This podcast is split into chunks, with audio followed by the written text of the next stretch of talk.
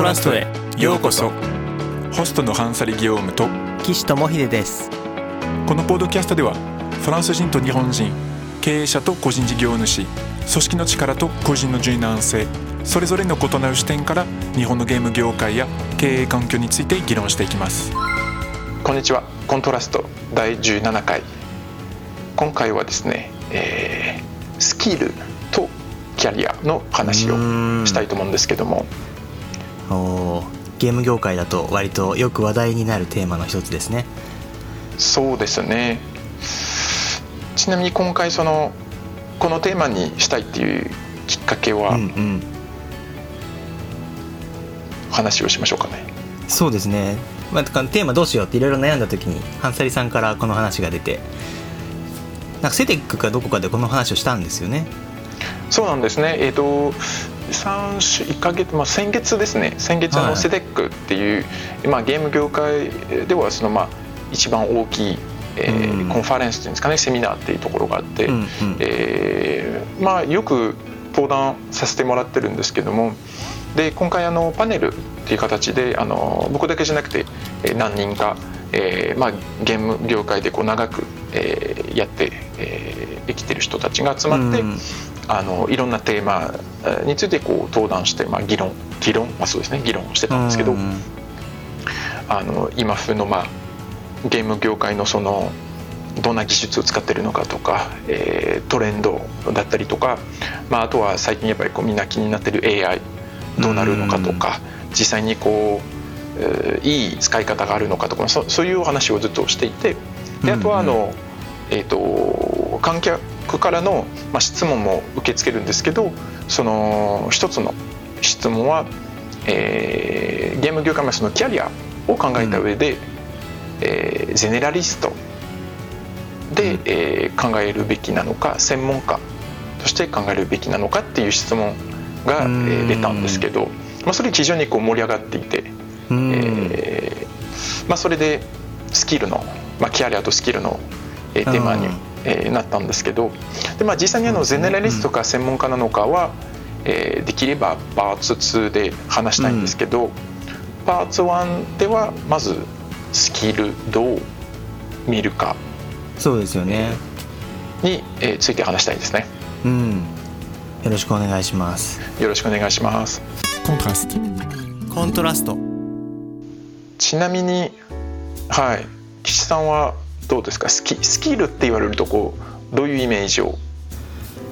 します？やっぱりゲーム業界なんで絵を描くとかツールの使い方とかプログラミング言語の獲得とかそういうのを結構スキルとしてイメージしますね。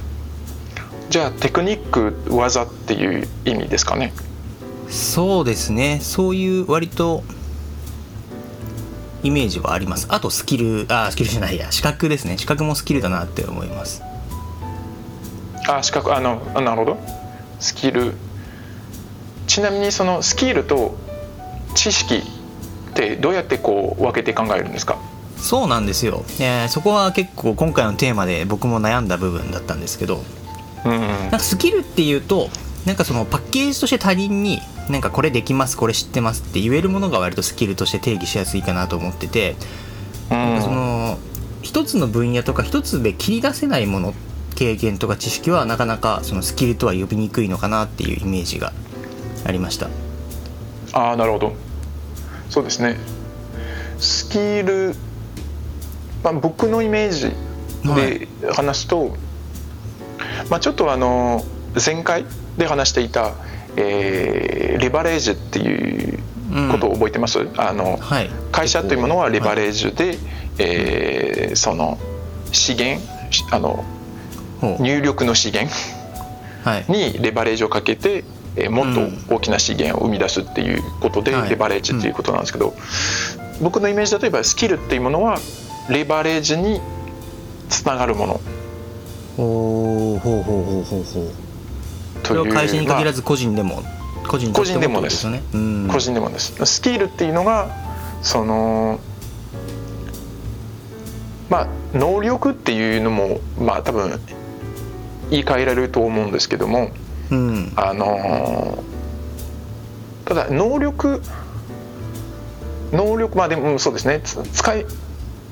使い使い物にならないというかそのこう別別にこう、うん、えなんだろう。戦力にならないような能力っていうのもあるんですけどそれに対してスキルまあ、戦力にならないスキルもあるといえばあるからまあそうですね。区別はによって、うん、そうですね。区別はできないかもしれないですけどでもスキルっていうのはやっぱりそのリバレッジ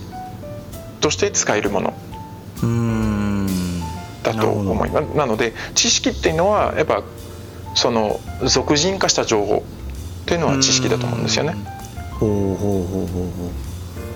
う。なので、えっと、何かを学んでえー、それによってこう理解ができたり、えー、その状況の分析ができたりとか、えー、再現何かの、まあえーと、結果を再現できるとか、うん、そういうのがまあ知識でただ知識スキルがないと、まあ、要するにその知識をレバレージに変えた時にスキルになる。あーわかる気がします。結構その表現の仕方は違いますけど捉え方としては結構僕のものと近いイメージはありますかね。うん、うん、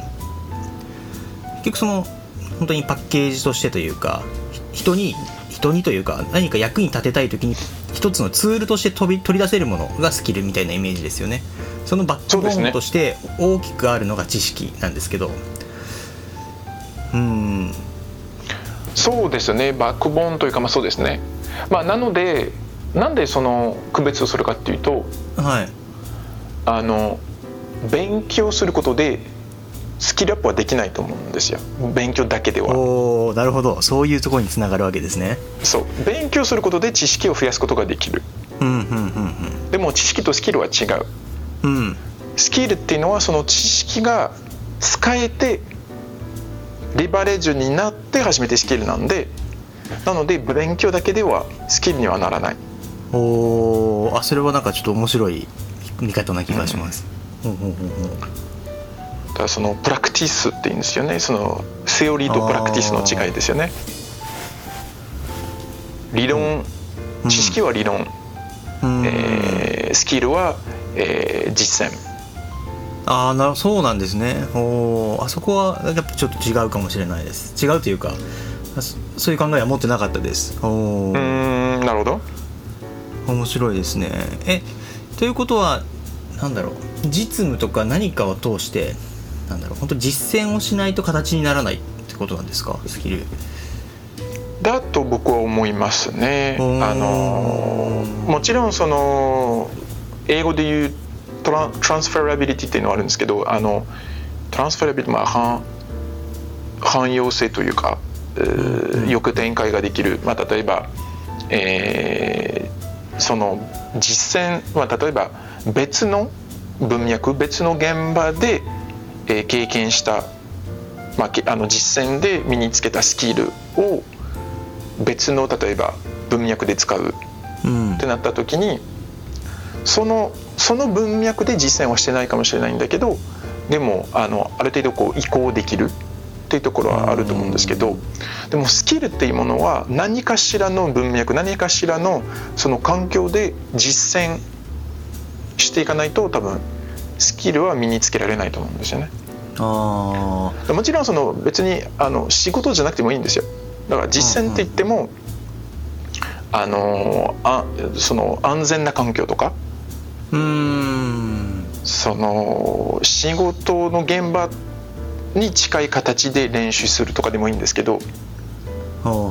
そのやっぱ実践がないと多分スキルにはならないと思います。ちょっと具体化したいなと思うんですけど例えば楽器の演奏とかプログラミングとかで、まあ、本を読むだけだともちろんあのスキルにならないっていうのは分かるんですけど練習する過程で演奏したりとか実際にコードを書いたりもすると思うんですけど、はい、その実践っていうのはどこまでのラインを指すんですかね？そのライブのステージで人前で演奏するのを指すのかプログラミングも商品としてビルドするところまでを経験するところなのかとか実践っていうのは何を指すのかなっていう。いやそれも非常にいいあのいい質問です。でで結構例えば、まあ、ムジシャンとかもそうなんですけどあのプロとアマチュアのミュージシャンの違いって何なのかなんですよね。一回その話をしたことがあると思うんですけどあの、はい、プロの料理人とアマチュアの料理人の違いは何かっていう、えー、ことで当時はえっ、ー、とプロプロとあまあプロを判断するっていうのはその最低ラインが一定のクオリティを満たしてるのがプロ。要するにどんだけ調子が悪くても一定以上の、えー、レベルは出し続けられるのはプロであると。そうですね。いう話をしたんですけど、まあ、それが結構実践につながっていてやっぱそのプロっていろんな現場ミュージシャンとかもそうなんですけど例えばいろんなスタジオで、えー、そのギターを、まあ、ギターのお話だったらそうなんですけど例えばいろんなスタジオとかいろんなプロデューサーと仕事したりとか全部こう、現場その文脈が違うんですけど、あのプロの人っていうのはそのいろんな現場に合わせられる人だと思うんですよね。はい、でそのじゃあ実践っていうのは何かっていうとやっぱそのスタジオであの練習したりスタジオで撮ったり、えー、っていうことでどんどんこうスキルにつながっていくんですけど、うん、でもじゃあ例えばあの分かんないんですけどライブライブを演奏する時って、うん、まあ、家だとこう練習するんですけど家で練習するのとステージに立って演奏するって全然違うんですよ。そうですよね、うん、でそうするとじゃあどんな練習するかっていうとあのそういう練習のそのスタジオに入ってで全部そのステージと同じレイアウトで立ってで前に鏡なんですけど鏡を見て練習するんですよ。うんそれが現場現場その本場と鍵、まあ、できるだけこう近い環境で、まあ、実践練習をするっていうことなんです。うんでそれをどんどんやっていくとスキルがえー、スキルがまあ身についてそのステージに立つ時に、まあ、同じことができる。だから例えばプログラミングの練習をする時もそうなんですけどそのプログラミングのスキルっていうのはその仕事に近い環境っていうかその近い実践を練習していくことでスキルがたまるんです。なるほど。ああ分かる。分かってきた気がします。だから例えばソフトウェアの勉強とかもゲームとかもそうなんですけどいくら大学行って勉強してもゲームを作らないとスキルにはならない。うん。だから自分のゲームを作ったり週末なんかこうハカソンやったりとか何でもいいんですけどそのたくさんのコード書いてたくさんのソフトを作ってみないとスキルにはならない。うんうんうんうん実際の仕事に近いシチュエーションでいかにやれるかっていうところですね。そうですね。うん。まあ、そうしないとなんか知識に偏りが出たりとか、まあ、体系化されたものにならないんですよね。多分知識が、ね、トラブルの対処方法とかこういう時こうしたらいいみたいなのが本とかそういうのでは学びきれないんですよね。学びきれないです、うん、あの本って他人の理論なんで。うんうんうんうんそれをそうですね実際にやって自分の理論として自分のなんだろう手につける体につけるっていうのが、まあ、スキルを獲得していく工程なのかなっていうのを今話してて感じました。そうですね、まあ、その理論をまずこう自分のものにして、まあ、その情報を俗人化する。自分のものにする。それによって知識が生まれる。でも知識だけではえー、好きだとは言えない。その知識を、うん、えー、実践。で、まあそのえー、本場と近い、えー、環境で形で、えー、練習をするということで初めてスキルが生まれると。うん。わかります。そうするとスキルアップの話とか、はい、そうですね。が出るとよくそのオン・ザ・ジョブトレーニングうんうん、OJT の話が出てくるんじゃないですか。はい、多分スキルアップしていくには OJT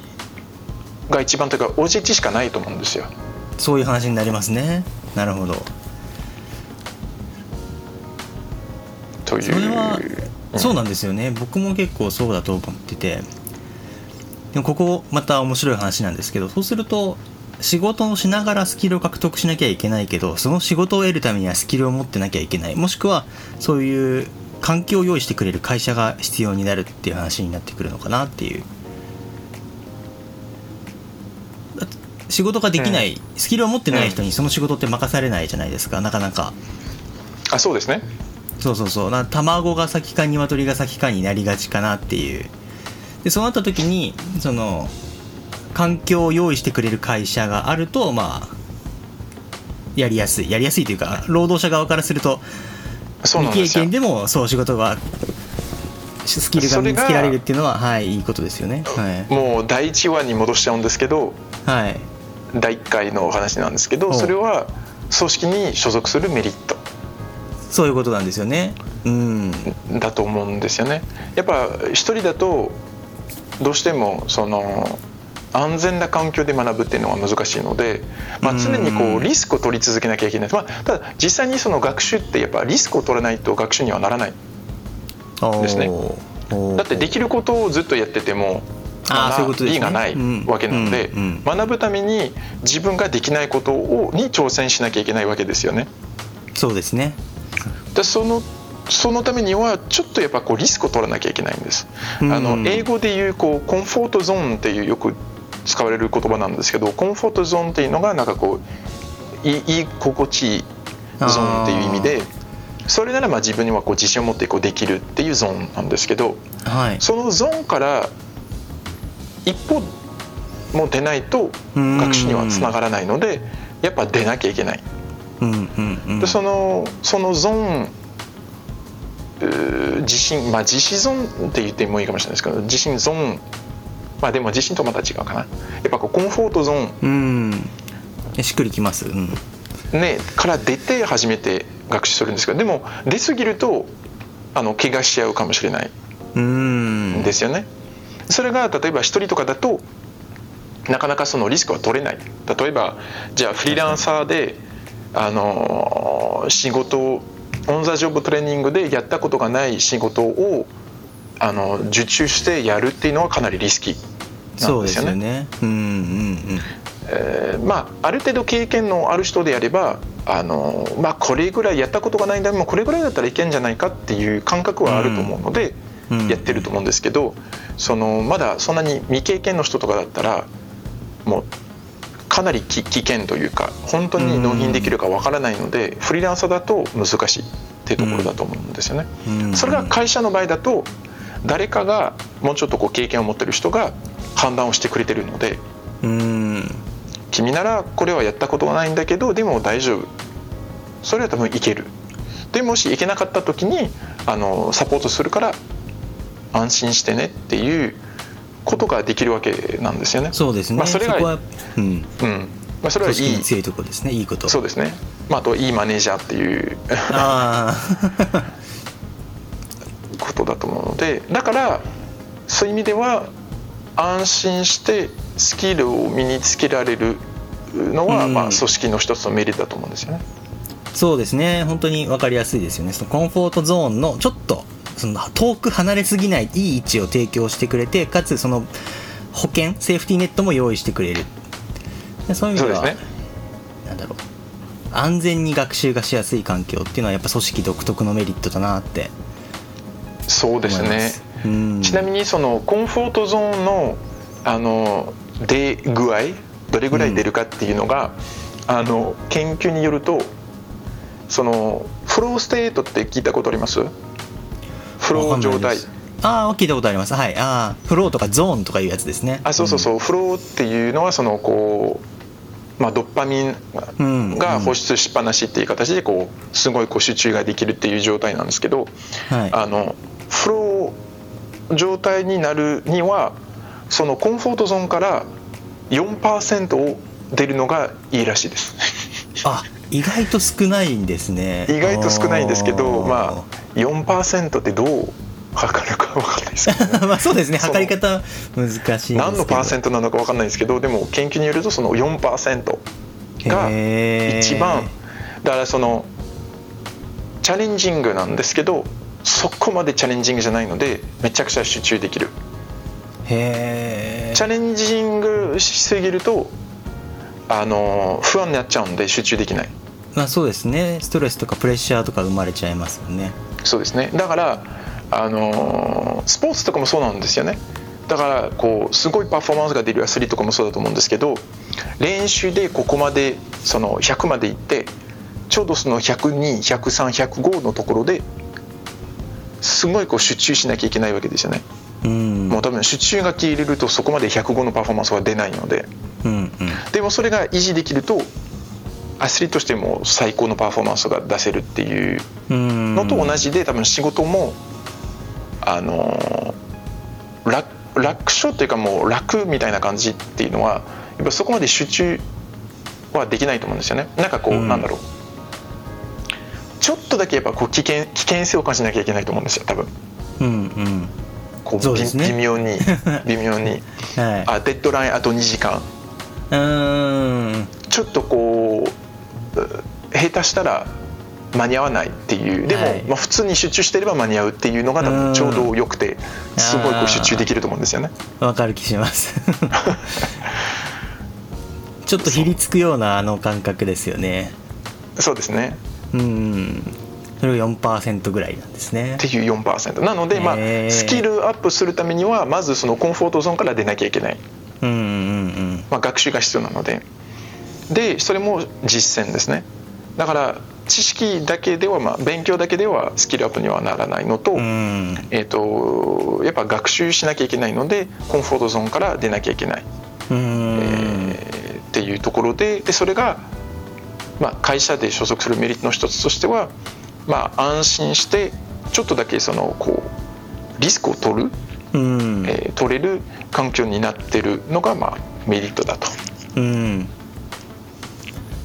そうですね。なんかその言われて話してみてすごいしっくりくるんですけど改めて考えると